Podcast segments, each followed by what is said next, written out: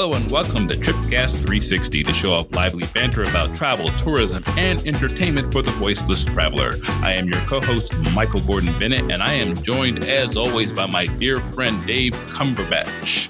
Today, we have a great show for you, but it's going to be a little departure from the norm. We're having no guests. Instead, we're going to discuss my recent trip to California and what tourists should expect at hotels and airports.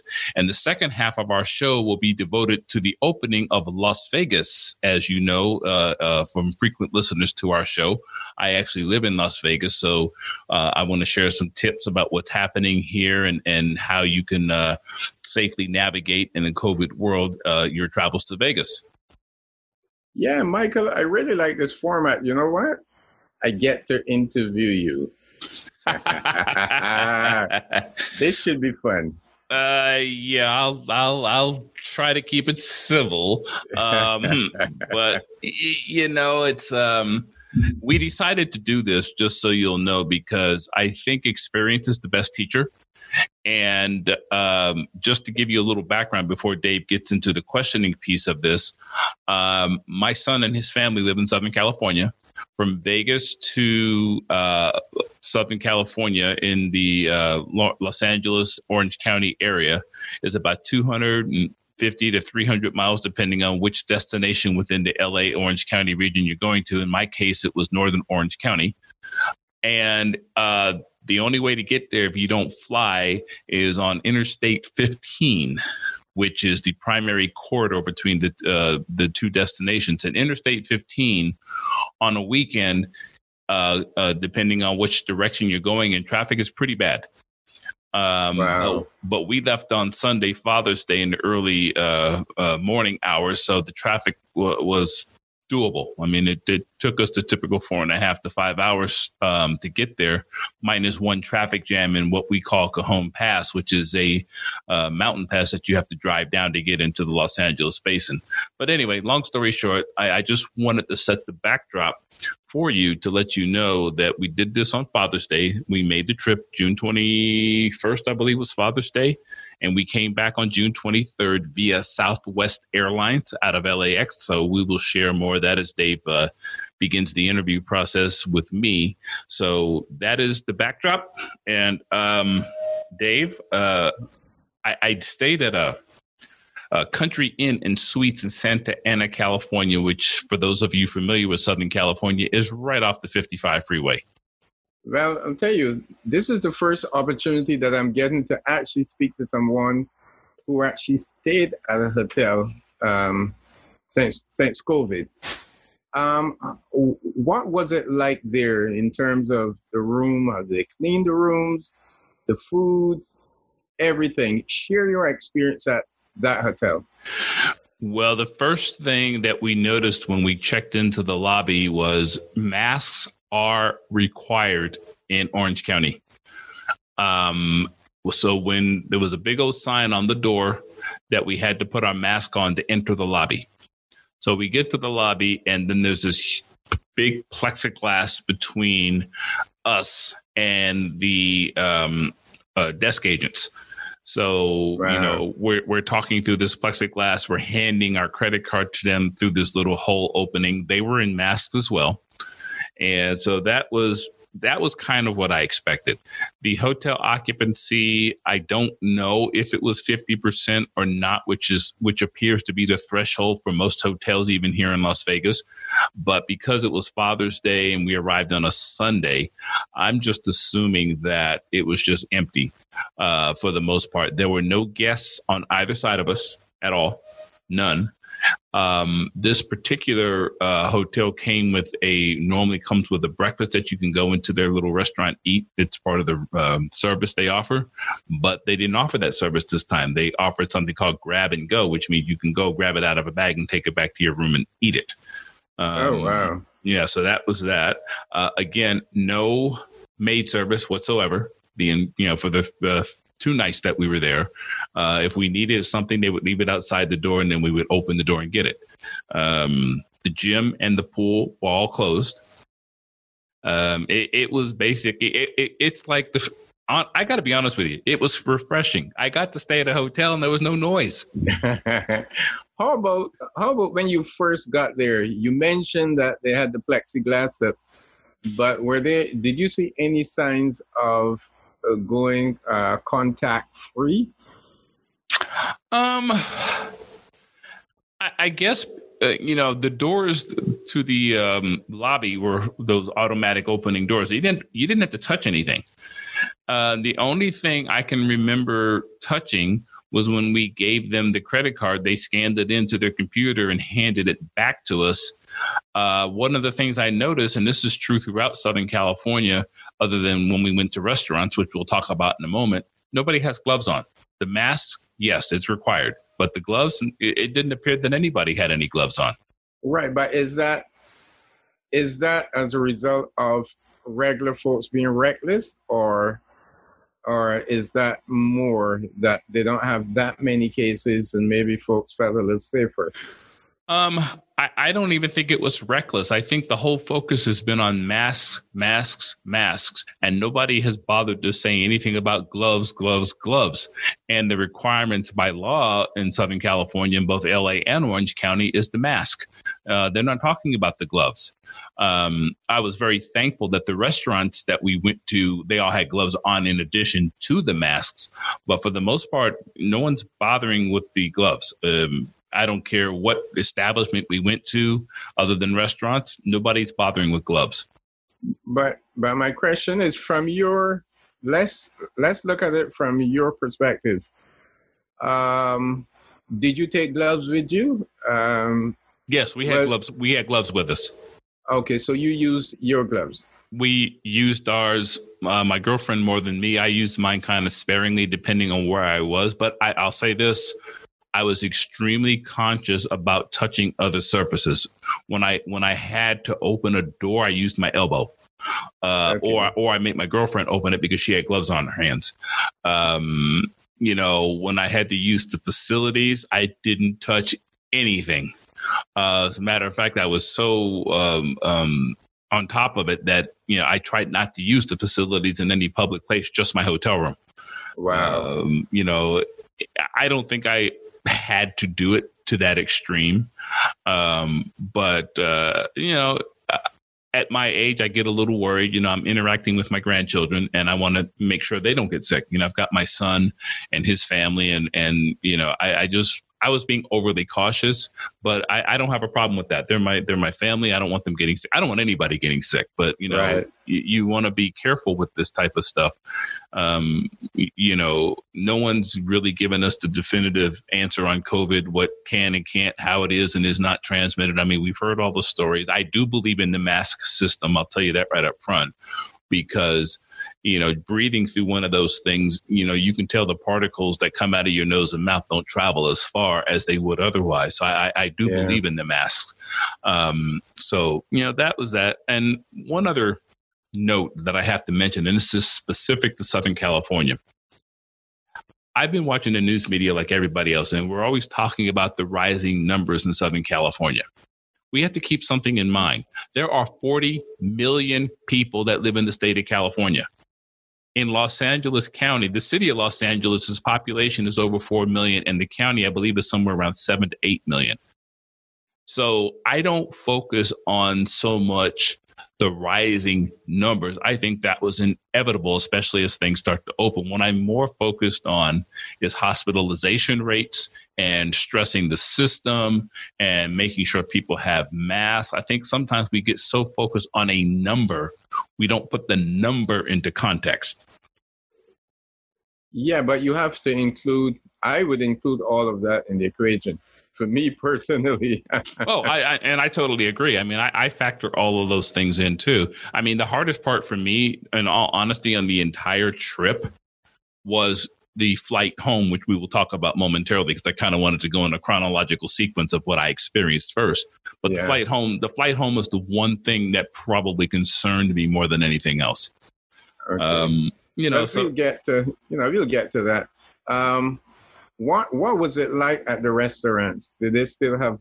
Are they still doing buffets? Um, the restaurant staff wearing masks? Are they wearing gloves? What was it like there?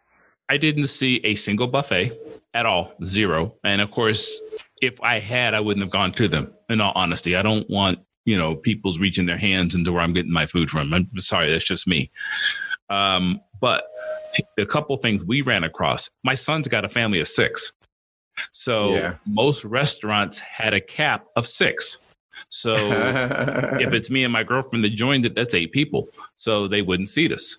So we got in the habit uh, the, the, the very hour we arrived of calling the restaurants first to make sure they could accommodate a party of eight. Now, keep in mind that two of the eight are, you know, twin boys who were less than two years old. Um, and we found a few that couldn't. They wouldn't accommodate us because our party was too too big.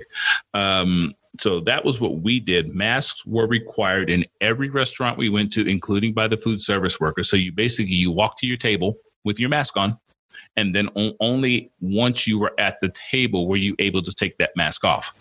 So you obviously can eat but as you're walking through the restaurant as they're escorting you to the table everybody had to have a mask on. So that was uh, something we noticed. Pretty much all the food service workers had gloves on.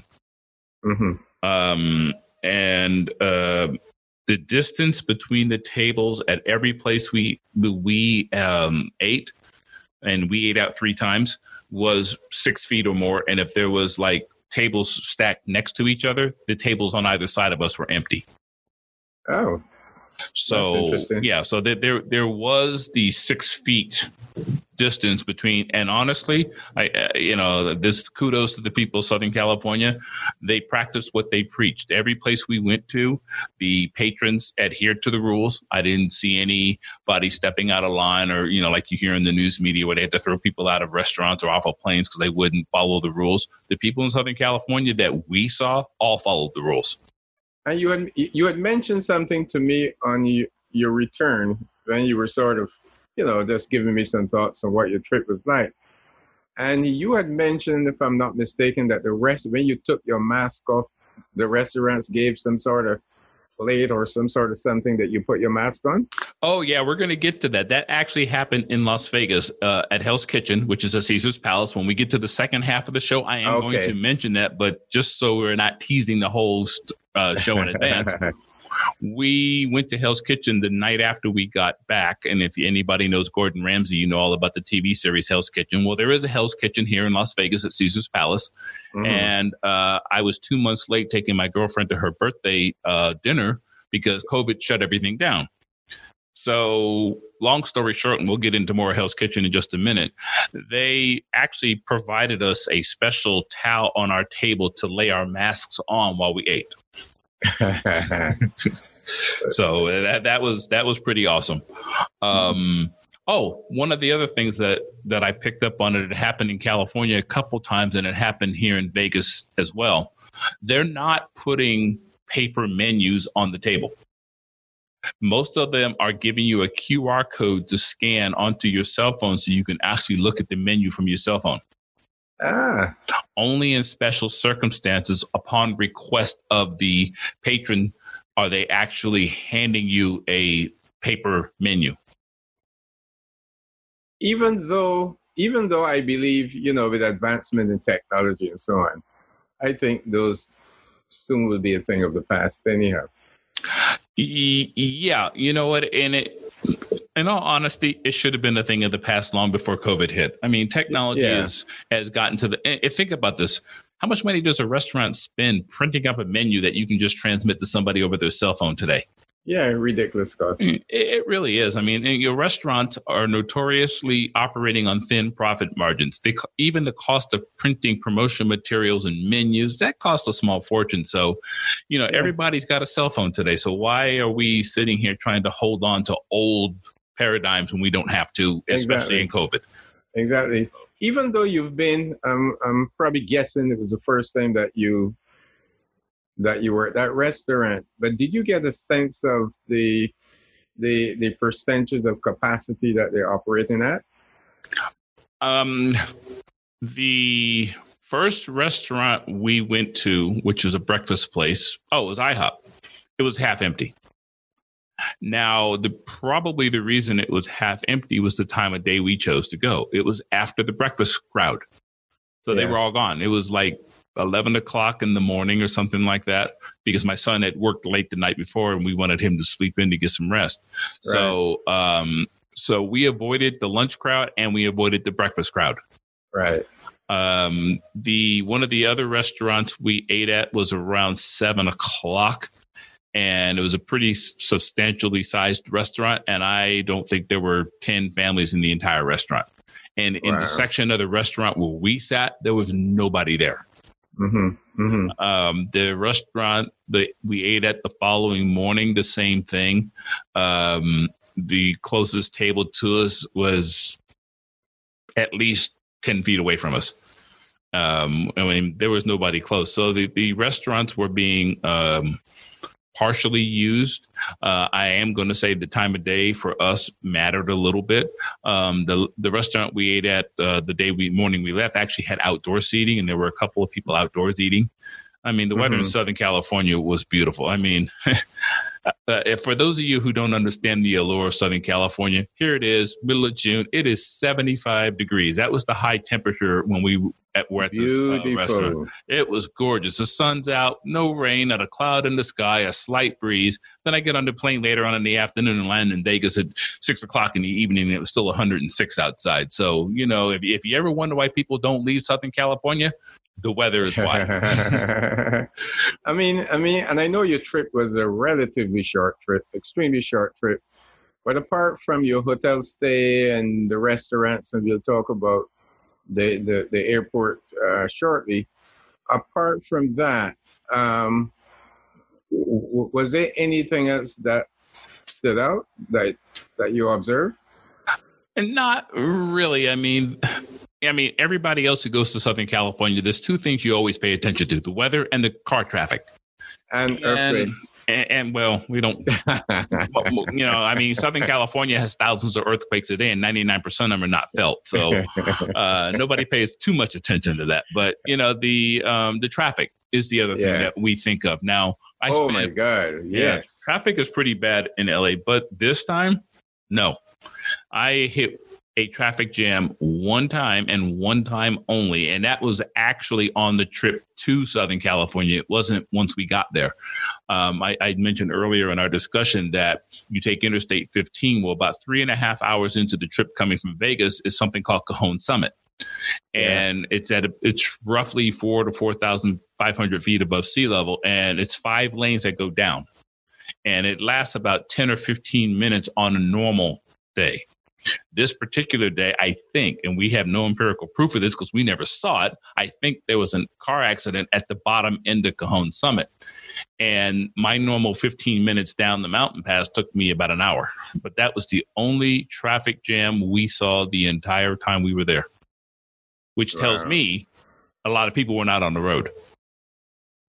Wow. Wow. You know. Now you now your your trip there, you stayed at the hotel, you shared some experiences and some experiences in terms of the restaurants you go to eat. Uh, what was it like coming back? Because you you drove to California, but you flew back. What right, was yeah. it like coming back? Yeah, because we drove the car to my son. We were leaving him the car for him and his and his wife to use, and you know, re-registered. That was the purpose of the trip. Coming back was the scariest part of the whole journey for me. I already knew about the hotels and their measures for COVID because we called them on the phone and asked them. So we already knew what to expect. Right. I kind of knew what to expect about the restaurants. California was slowly reopening. I think the restaurants were phase two, but they had certain requirements that had to be met. The scariest part of the entire trip, pre trip for me, was coming home because I knew I had to go to the airport and I knew I had to board a tube, further known as an airplane. Yeah. So I get to, if you know anything, oh, and by the way, normally I would have flown into Long Beach Airport which is a small six gate airport where you typically get off the plane on the tarmac and walk into the terminal. Even the baggage claim at Long Beach Airport is outside. Give wow. you an idea of how nice Good. the weather is in California. Um, but this time, we could not get a Southwest Airlines flight from Vegas to here or to to um, uh, Long Beach, so we had to use LAX instead. Um, mm. Now, I get to LAX and I'm looking around just trying to see. Now, I took a bunch of pictures of my LAX. I also got lucky and picked the right time of day to show up at LAX. LAX is it was three o'clock in the afternoon when we arrived.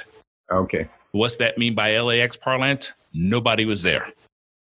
Um, if you know anything about LAX, the uh, LAX has, I believe, seven regular gates plus the internet, or seven regular terminals plus the international terminal. Southwest Airlines is is in terminal number one. They own all the gates in terminal number one, and I think there's like twenty or twenty five of them. Yeah.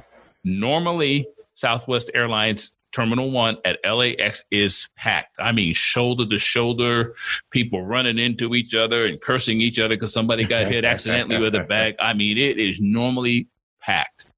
I arrived at three o'clock in the afternoon. The only person I saw was a police car. Really? I saw nothing else. Uh, it, and the bus traffics that go around taking people to where they park in their long term parking. That was it. So yeah. um, my, my, son accidentally dropped us off on the uh, departure level. So we had to go up to the arrival levels to print our boarding pass. And the only reason I had the boarding pass on my phone, I didn't need to print it. The only reason I went up there is because I wanted to see how they were handling check in. So, you know, I went to the machine and this is the one area my, my girlfriend tried to punch in our reservation number with her glove, but it wouldn't register. So I actually had to do it with my finger.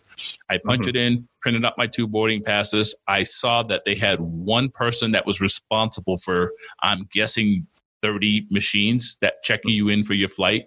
There mm-hmm. was nobody behind the counter. Nobody. I mean, not one flight person back there, nobody. Um, and I saw there was one or two people who checked the bag. They did it all themselves through the machines with the kiosk, and the attendant would help them there. Uh, so they did they did not have to touch a suitcase. Wow. But we we didn't check in a bag, so we just went straight from printing our boarding pass straight to the gate. So, you know, I read something this morning that, uh, or last night on one of the shows on television said that uh, the TSA was not, uh, you know, they were having issues with cleanliness and COVID 19 and not respecting boundaries and things like that. That was not our experience. When I got to the uh, gate, I gave uh, the um, TSA agent my driver's license. He plugged it into a system to do whatever they do to check for security reasons and then um, he had me, and he's behind a plexiglass wall, so we, we're not having direct contact. Contact, contact, right? Right. So he hands me my as he got ready to hand me my driver's license back. He made me pull my mask down so he could see the rest of my face. It was like two seconds just to verify my ID matched that, and then he told me to pull it back up, and he handed me my driver's license, and off I went. Um, again, keep in mind there was nobody in the airport. There was one person in line in front of me, and they've got the little markings on the floor to keep six feet apart. So we did all that. I got through security, and everything else was normal. Take your shoes off, uh, put your bag in a bin. Everything else was normal, normal processing. Um, we stood six feet apart when it, you know, the machine that you go through where it does the body scan. Yeah, we were six feet apart in that as well you know they they would not allow you in until the person uh, got out of the machine. And then i got stuck. I had to wait because the lady who had gone through before me was stopped right at the end of the belt where you pick up your luggage and she wouldn't move. It was like she was waiting for her stuff to come to the machine. So i had to sit there for a minute. Now had the airport been busy at that time she would have that lady would have caused a traffic jam.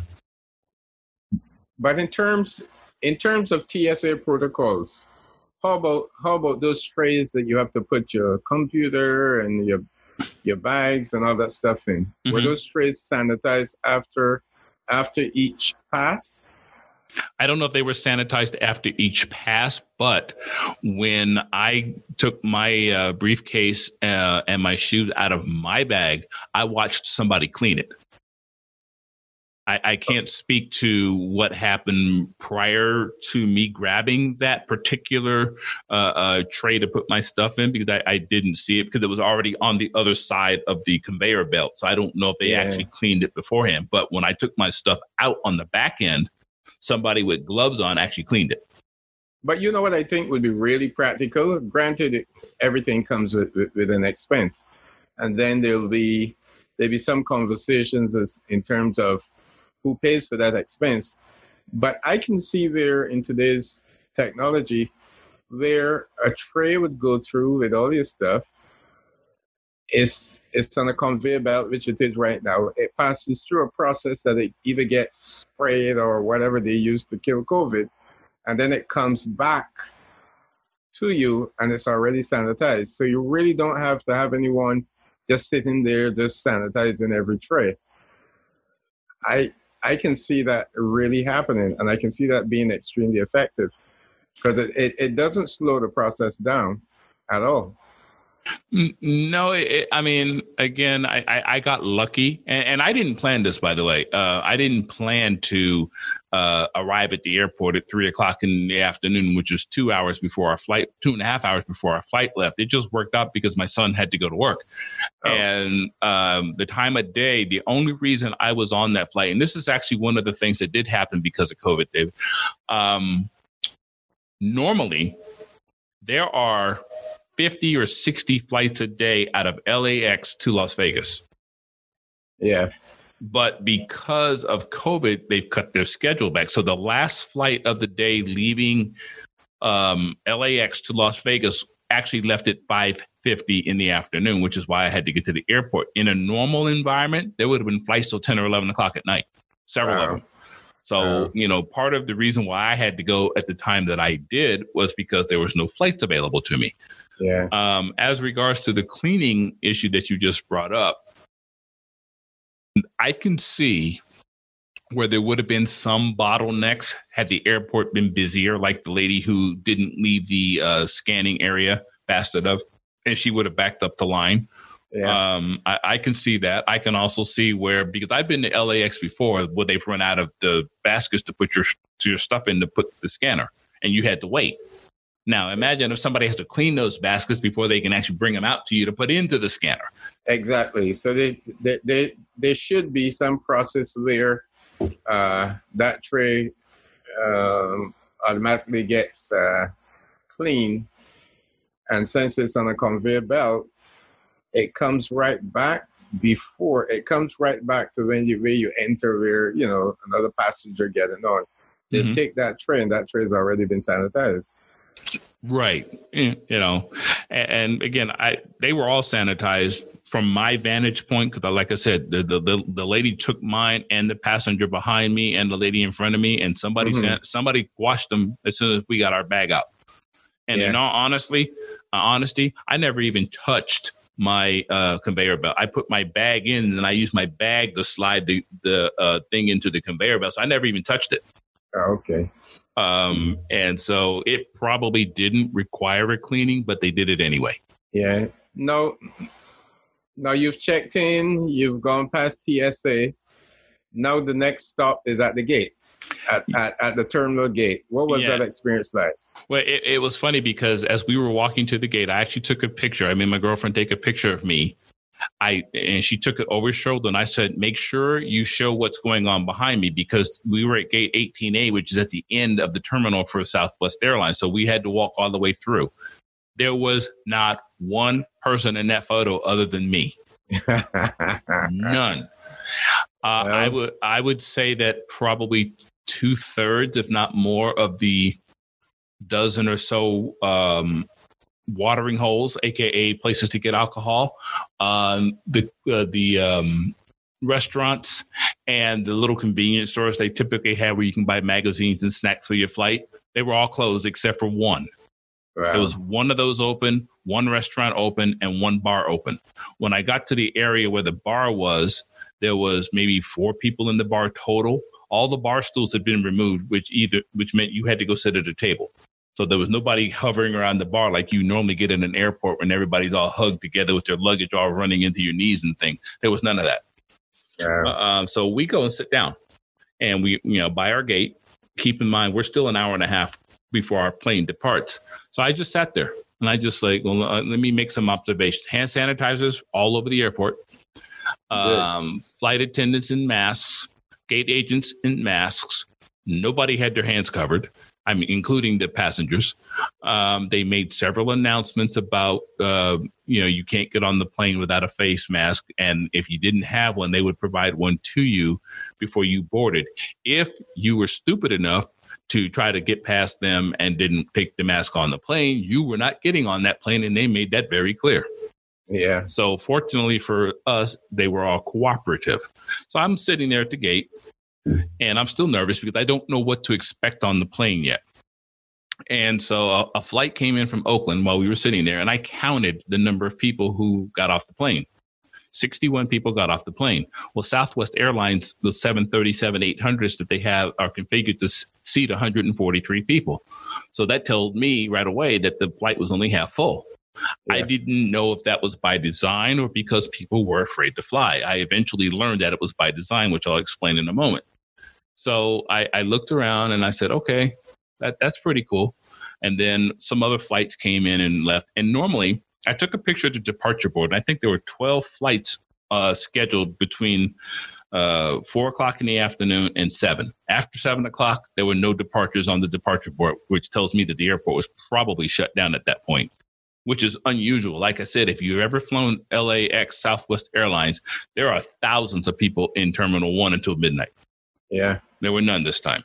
Yeah. So, um, right as we got ready to board, and you know how Southwest does it. If you're in Group A, you stand up in line here in yeah. Group X. If you're in Group B, you wait until you're, you know. So anyway, Southwest changed their boarding procedures.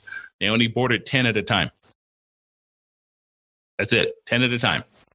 So if you had like if you had A one through ten, a 20 through 60 or 20 through 50 or whatever their top numbers, I think is 60, had to sit and wait in their seats or were supposed to sit and wait in their seat. But you know how travelers, they get anxious and rush the gate and the gate agents kept having to push them back. Did they uh, board uh, the, the back of the plane first or? No, because Southwest Airlines does not have pre-assigned seats.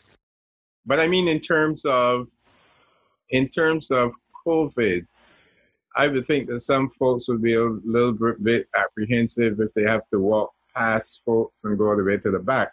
I would think they'll board the back first, but of course that has to be that's no. part of their policy anyhow. Yeah, they, they didn't board anybody back to forward. They just boarded you by numbers. And, and I know I was um, I was A forty five and Ceci was A forty six.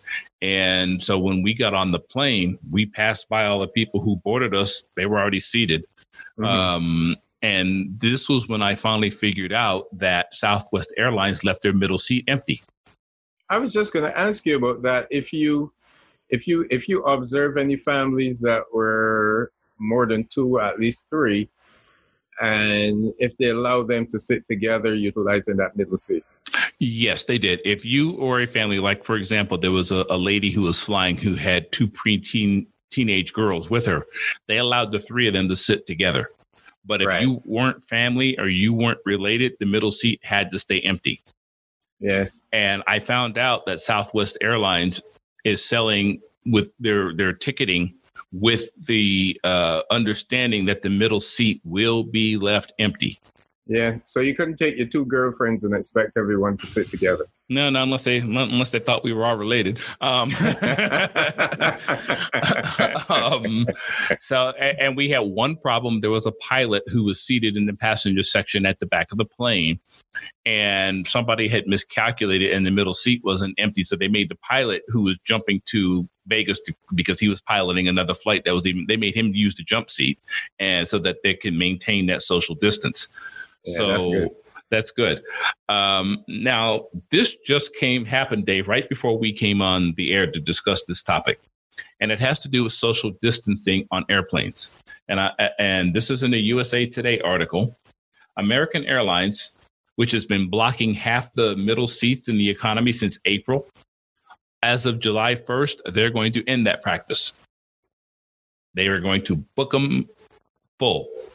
United uh, and Spirit were already doing that. So they didn't have a provision in place to keep the middle seat empty, but American is going to join the fray starting July 1st. And this just came, like I said, this literally came on as you and I were signing on the air to do this podcast. But I always thought, I always thought how effect, I always had questions in terms of how effective that would have been because the distance between the window and the aisle, I don't know, it's probably about six feet. So I don't think um, it's. Uh, yeah, uh, you're right. It's. It's. I mean, how are you any safer being six feet away from the other person as opposed to being three feet away from the other person? Uh, good question. First of all, when you're sitting in a plane or the tube, as I call it, Um, my girlfriend took the window seat. I took the aisle seat and left the middle seat empty. Now we could have sat together, um, uh, and they wouldn't have squawked because we were together. Um, but I'm so tall, I need the extra legroom, so I was glad no one was in the middle seat. But I was able to just reach out and hold her hand because she doesn't like flying, so I just held her hand. I, I yeah. didn't have to strain. I'm six foot four. I didn't have to re- stretch. But let's let's assume, for the sake of argument, let's say I decided I wanted to take a nap, and instead of uh, sleeping and reclining the seat, I decided to sleep lengthwise across the empty seats next to me. I'm tall enough that my whole body could literally stretch across the aisle and land my feet into the seat across from me. So you know we're not six feet apart. So then, how effective? I don't know how effective it is. That, that middle seat. I don't think it's effective at all. Number one, um, except for from a psycho- psychological standpoint. I think yeah. psychology in this day and age of COVID, you don't want anybody touching you that you don't know. Right. Um, so psychology wise, yeah, it probably um, matters. But yeah. uh, in terms of its effectiveness of stopping the spread, I'm not. I, am not a scientist. I, I just play one on a podcast. I just don't see it being that effective, which could explain why some of the airlines are doing it. Of course, the underlying reason is they need to make money. I mean, they were essentially shut down the entire month of April. So th- most of this is a money play that has nothing to do with health and safety. But, you know, American and United, they said they have other ways of ensuring that people don't get sick. Now, uh, before I get too far down the road, the one thing we've heard a lot about is temperature checks. Yeah. I didn't see a temperature check at the airport. I didn't see a temperature check at the air uh, at a hotel. I didn't see a temperature check at, at a restaurant we went to the entire time we were gone. And I haven't seen any in Vegas except for once when I went for my eye exam before we left. They did check my temperature before they allowed me to walk in the front door. Wow. That is the only temperature check I've seen. Now, um, you know, I have a sister who works at a casino in Las Vegas, and the employees get temperature checked when they come into work, but I haven't seen it for the customer. But but let me okay, you you took Southwest. Mm-hmm. You you got back to your home airport, McCarran in Las Vegas. Mm-hmm. What was it like at McCarran on arrival? Once you got back there, coming through did you notice anyone picking up their luggage? I mean, what was that like? Well, McCarran was relatively tame considering. And what I mean by that is normally when you arrive at McCarran at the Southwest terminal, there's slot machines in the terminal right there. As soon as you get off the plane, you get off the gate, you walk out to the main aisle, there's slot machines. And there's usually a lot of people playing those machines. Hey, there's slot machines in the bathrooms in Vegas. Yeah. I, I mean, there was nobody sitting at a slot machine, but they were open, but nobody was sitting at them. Um, probably two thirds of all restaurants and stores were closed.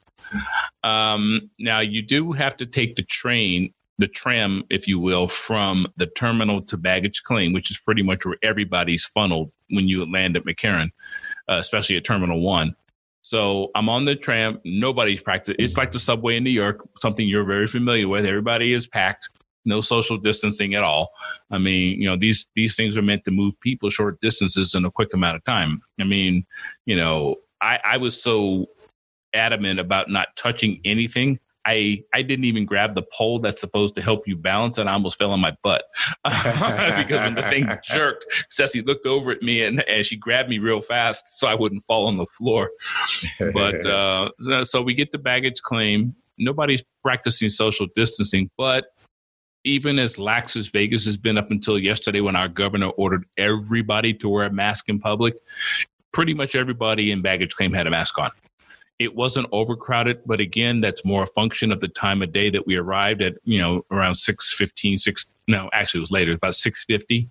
Normally 650, I don't care if it's uh, uh, Monday or Saturday. McCarran is packed at 650 in the evening um, on a normal day of the week, but because of the number of, of reduced flights, um, that didn't happen. Uh, so you know the the baggage claim was pretty uneventful. Yeah, people were kind of bumping into each other just a little bit, but had that been normal airport traffic, they would have been shoulder to shoulder, bumper to bumper, or whatever you want to call it. So you know, McCarran wasn't all that bad. Um, just on another note, real quick, we were talking about that middle seat. Yeah, Southwest, Delta, and JetBlue say they are going to continue to restrict the number of seats for sale on each flight so that they can keep that middle seat open through September 30th. Uh, whether they adhere to that going forward remains to be seen. But that's what they say according to this story that I'm reading. They're um, not going to. They're getting significant pushback, but the governments are getting significant pushback from IATA for one. Yeah. Who's, literally advocating on behalf of the airlines. Right. And, and the other thing, too, is that with the, um, uh, you know, it, it, becomes a money play at some point. At some point, money is going to enter the fray. And of course, if these guys are losing ticket sales uh, and not making money, I don't see them adhering to that middle seat thing either. They all require you to wear masks, but that middle seat's not going to stay empty forever. Yeah, but but wearing masks is not about revenue. The middle seat is about revenue. Revenue, exactly. Um, so McCarran was rather uneventful. Again, most of the things were closed. It, the thing that really was surprising to me was when we went outside to catch a cab to go home, there was nobody in line.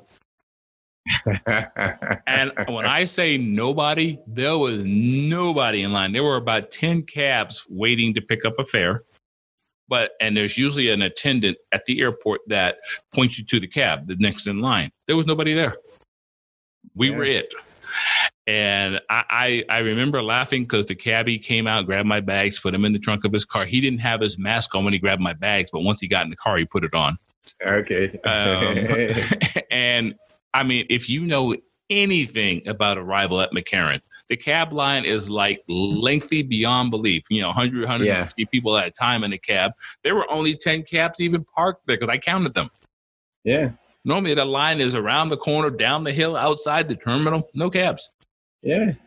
Uh, and I spoke to the cab driver and I asked him how business was, and he said it, he was just shaking his head. He said it's slow, but there's a good side to that, and and the good side he said is I'm getting more fares more often because I'm not having to wait behind 400 other cabbies to pick up a fare. yeah, even the Uber line was empty. yeah. Now you got back home from your trip. Uh, you yeah. and um, pretty un, un, uneventful experience. Um, a couple of a couple of days later, you decided to take your girlfriend out for dinner at her expense because you're a cheap person. so so you must not know my girlfriend. so you you visited Las Vegas Strip. What were your observations there? Well, I, I it, it, her birthday was April 28th, but the Las Vegas Strip was closed. And one of her favorite places is anything with the name Gordon Ramsay attached to it. Gordon Ramsay, you just got a free commercial. My girlfriend has eaten at every Gordon Ramsay's outfit in Las Vegas, and there are several of them at various casinos. There's actually two inside Caesar's Palace alone. Oh, uh, she's yeah, she's eaten at all of them, and every time I get an opportunity, Gordon Ramsay, you owe me for this. She uh, she wants to go. So there is a Hell's Kitchen at Caesar's Palace, just like the TV show Hell's Kitchen. There's actually a Hell's Kitchen at Caesar's Palace. Now, normally Hell's Kitchen would be open for lunch and dinner, but because of COVID, they're only open for dinner. So that was our destination.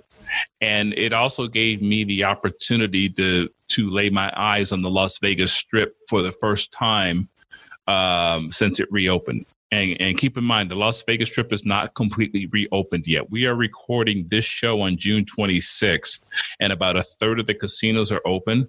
The rest of the casinos on the Strip, at least, are going to open July 1st, which is just in time for the 4th of July weekend, by the way, which is that weekend. Yeah. Um, so we get to Caesar's Palace. We drove. Obviously, we're locals. We drove. Parking is free at Caesar's Palace now. They normally charge, not now. Yeah. Um, so we parked, and they had. I think the parking garage is like three or four levels. We were able to park on the very first level because there's literally nobody in the parking garage.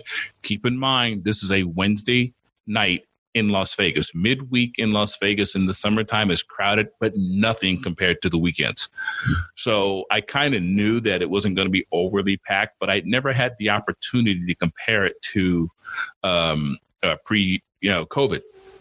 And as an aside, just to give you the an idea, um, on Easter, there uh, we decided to go down to the strip and pick up they had you had to pick up you can order your food from a restaurant we ordered ours from maggiano's italian food and we drove it back home to eat it so the strip was closed So I'm driving down the Las Vegas Strip, no pedestrians except for people riding bikes for exercise. There were more police cars on the strip than there were people riding Then bikes. they were. it was an absolute ghost town. Um, so I that is my reference point. I've never seen Las Vegas like that in the entire 30 plus years I've been coming here. So anyway, Wow. fast fast forward back to um, the night we went. So we parked a car, came down the elevator. The elevator that leads from the parking garage into Caesar's Palace. Uh, social distancing. You're only allowed four people into the elevator, even though it would hold 20. That's a good. That's a good thing. Yep. Everybody had to have a mask. So when we got down to the bottom of the parking garage and turned around into the main part of the casino, there was security there handing out masks to people who didn't have them. Mm. And if you didn't take one, um, let me just say they'll they asked you to leave. They did it politely, but they asked you to leave and you got the memo. Yeah. So Yeah. we walked through the casino to get to Hell's Kitchen, which actually sits outdoors.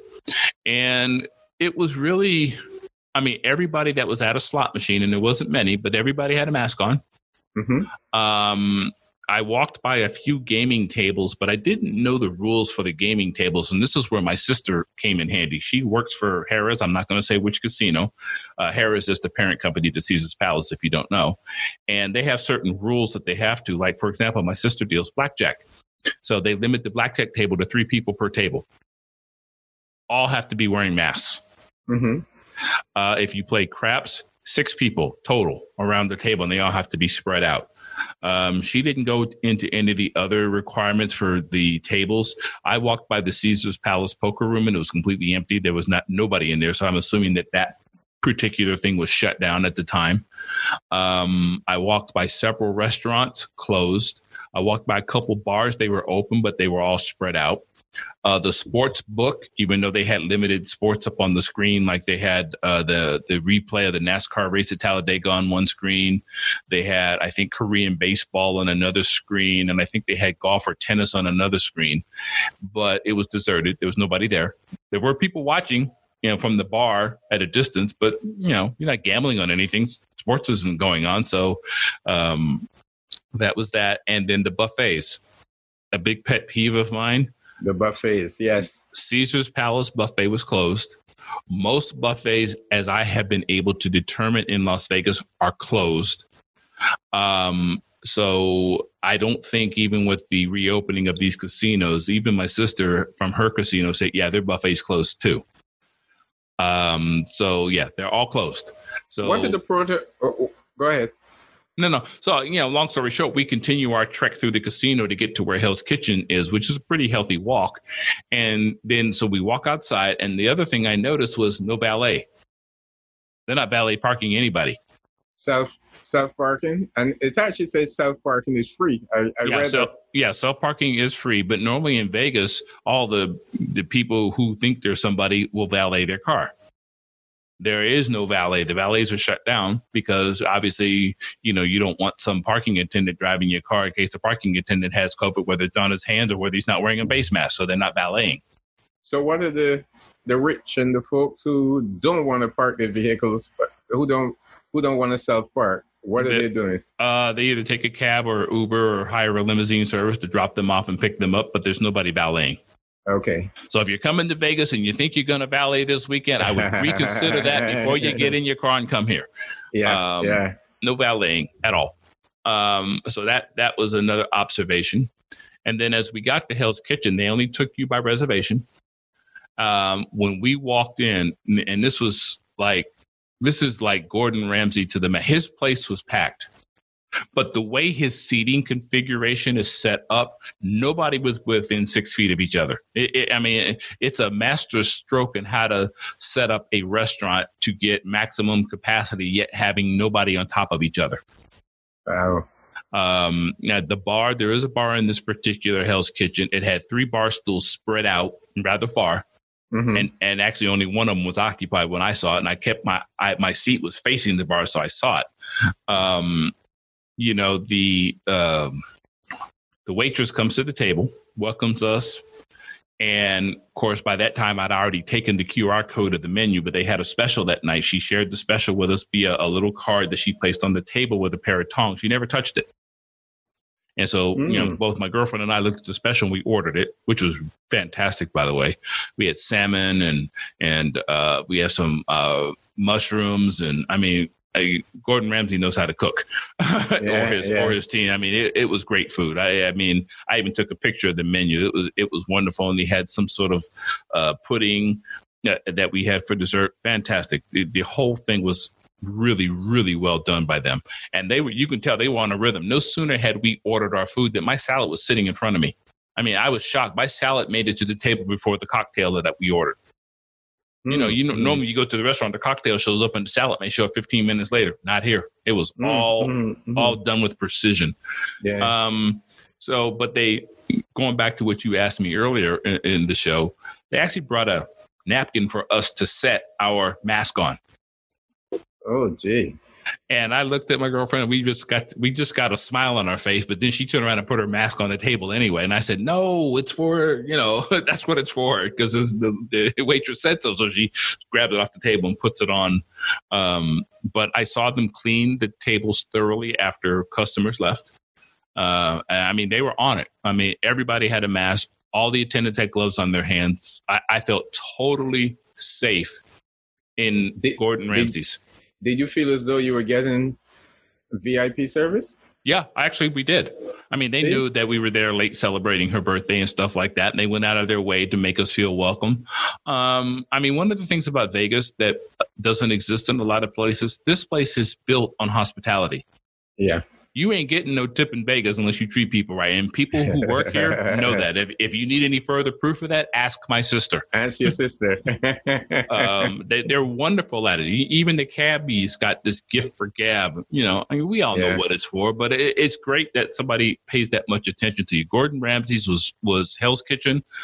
Uh, kudos to the staff, and you felt comfortable. And it was also nice. And I've said this before in other podcasts. We are social creatures.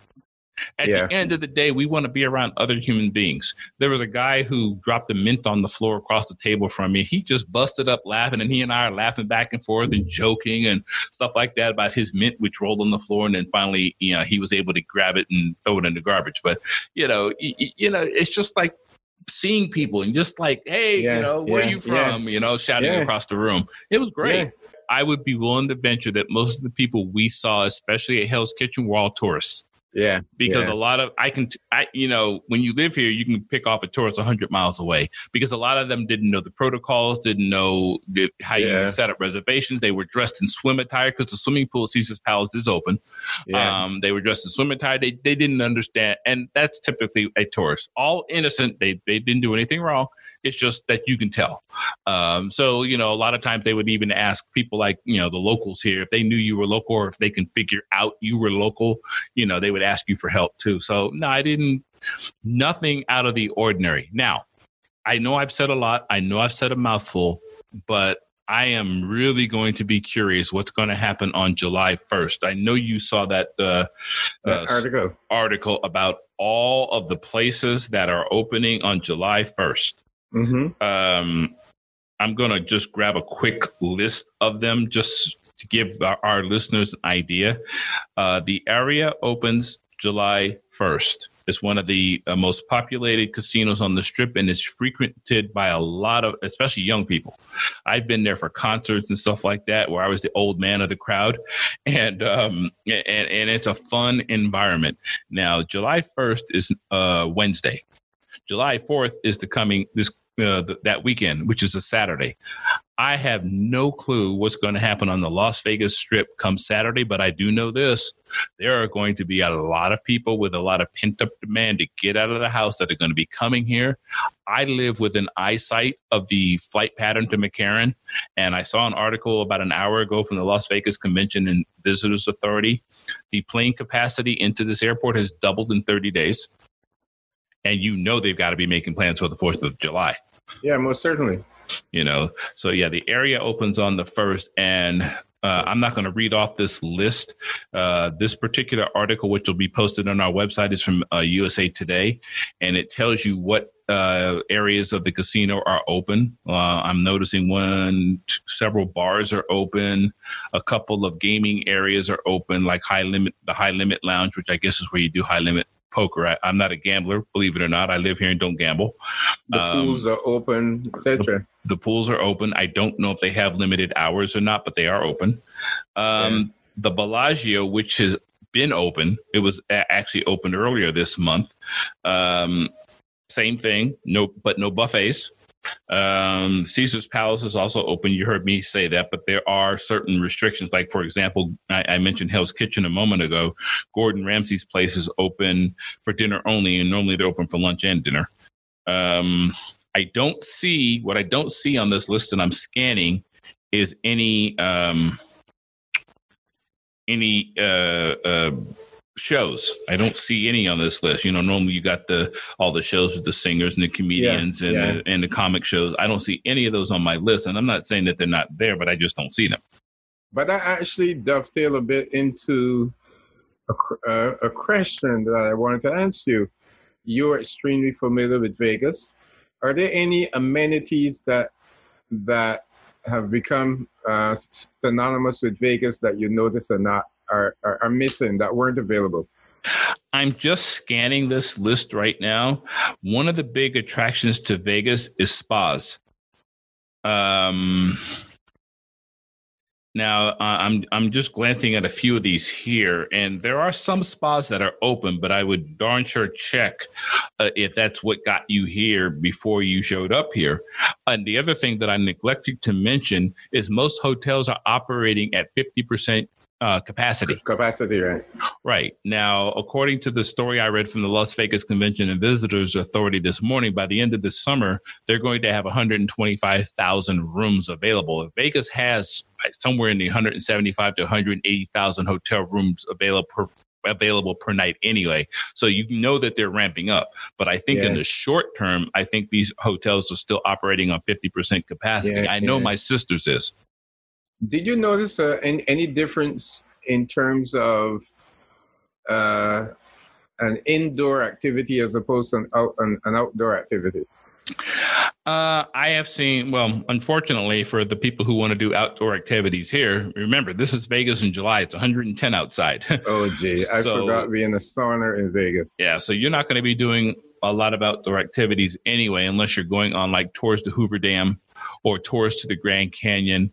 Now, there are helicopter tours to the Grand Canyon uh, from here because it's only a 30 minute helicopter ride away. Uh, I have not seen anything related to those outdoor activities. Um, you know, the the LINQ, the big Ferris wheel. Yeah. I know the LINQ Hotel is open, but I don't know if the Ferris wheel part of it is operational. Um, you know, you can see it from you know a mile away in the sky, but I haven't I haven't gone down to the strip to see if it's operational.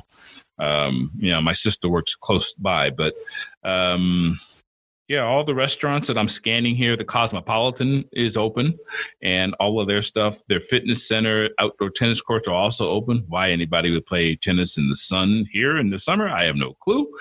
Um, but yeah, it, it, Vegas is getting as close a return to normal as possible. But I want to reiterate something, and I and I mentioned this at the top of our podcast. Governor Sisolak, the governor of Nevada, mandated yesterday that masks are to be worn in all public places, no exceptions. And that's a big change from when Vegas first opened uh, a couple of weeks or so ago. I mean, Correct. people flocked their numbers. They, they, it, didn't seem that they were any were concerned anyway about social distancing. So so now that the governor has is requiring folks to wear masks, I'm really interested to see what the impact that would have on the on the um, on the industry. I, I am curious too. I think most people would probably go along with it initially, um, you know, just to play it safe. Uh, and again, I have not noticed anybody flouting the rules of my little journey down to the strip.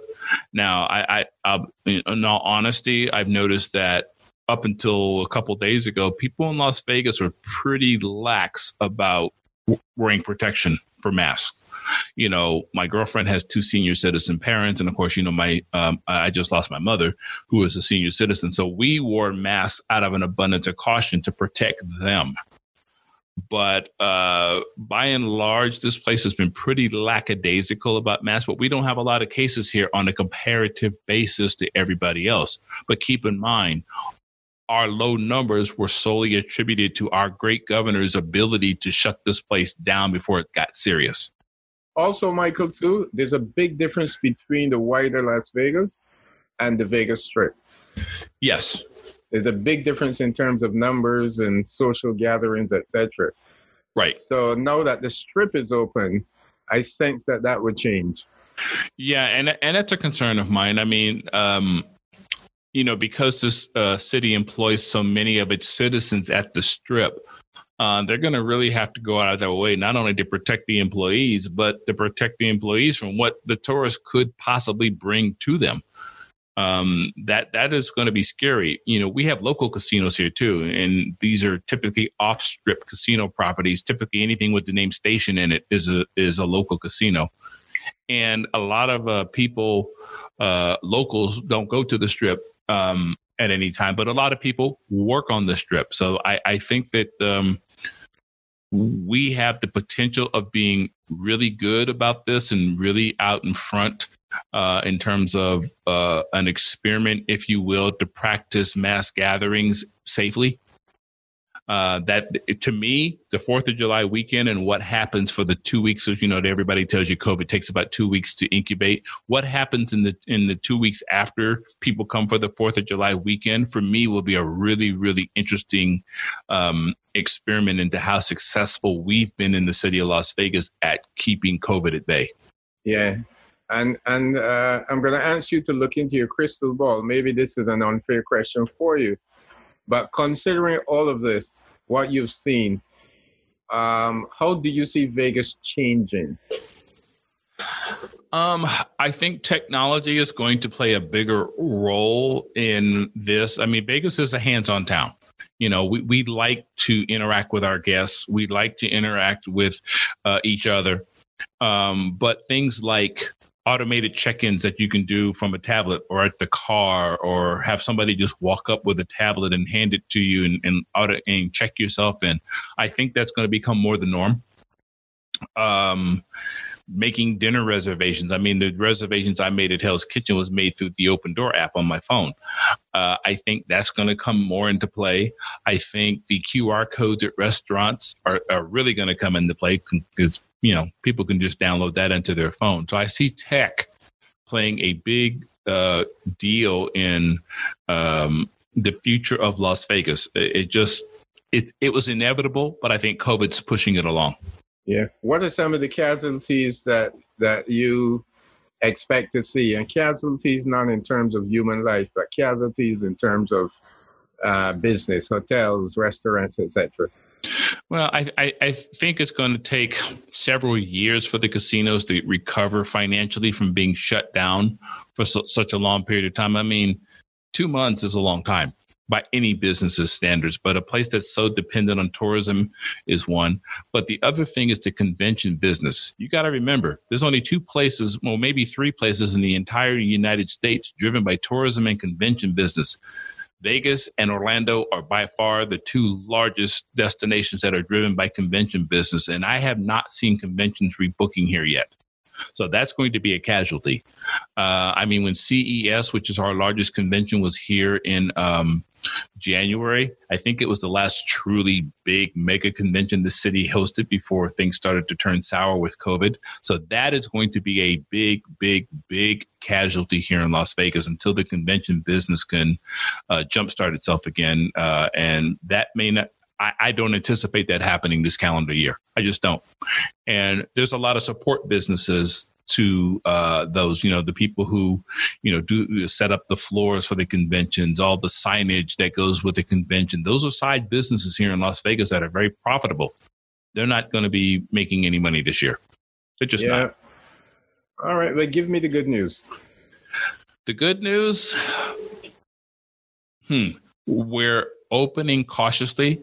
I am cautiously optimistic that this experiment that we're trying in terms of getting things open again is going to work, the enthusiasm for the locals is through the roof. The people here are angry. I'm, you know, my sister was laid off for a couple months, and she, you know, she told me yesterday she was happy to be back at work. And you know, she didn't. She was not. She's not the kind of person who likes drawing unemployment. Um, she just doesn't. That's not her DNA. I mean, even when we went through the recession back in 2008 and 2009, and she lost her job for two years, unemployment for her was like hard to take. So she was happy to be back. And most of the local people who live here have that same attitude. They would rather work. Yeah. Um, so I, I'm I'm hopeful that some of the measures that are put in place will actually uh, protect the people um, and encourage them to come. Like I said, I think a lot of people are going to be looking at us.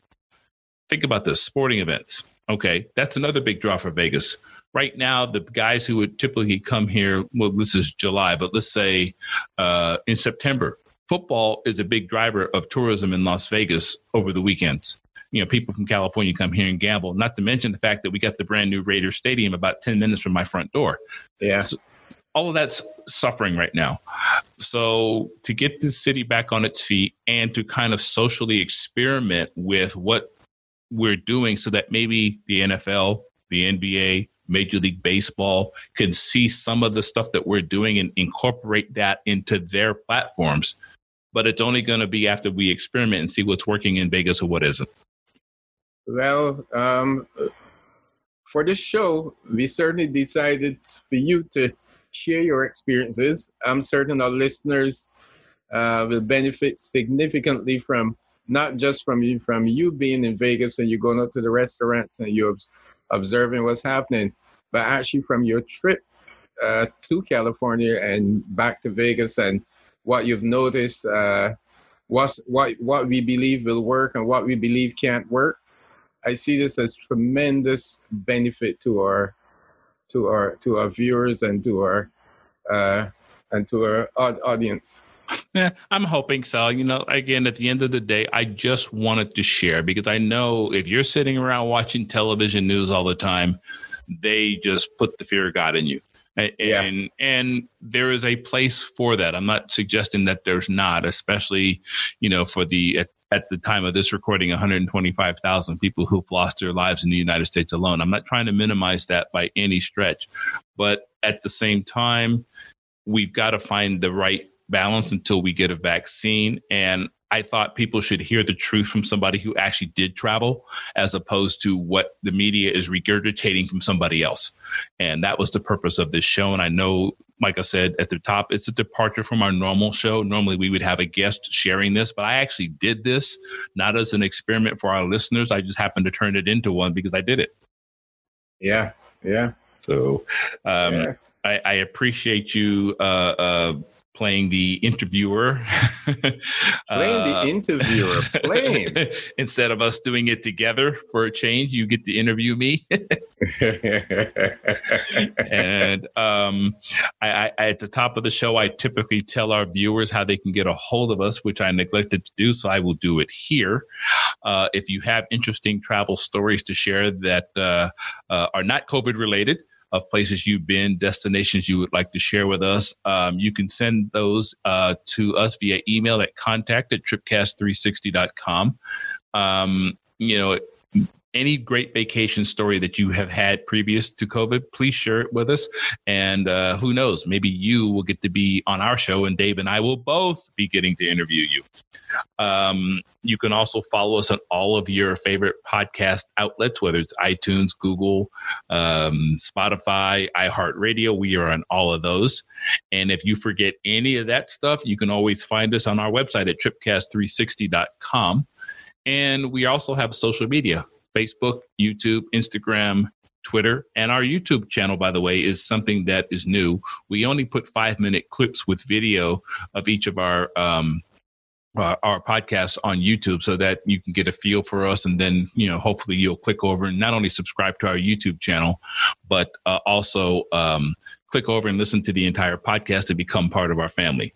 So, with all that, my friend Dave, I think it's time to say goodbye. Yeah, I'll say so long. All right, until next time, this is Michael Gordon Bennett with my dear friend and co host Dave Cumberbatch. Until next time, We'll see you soon.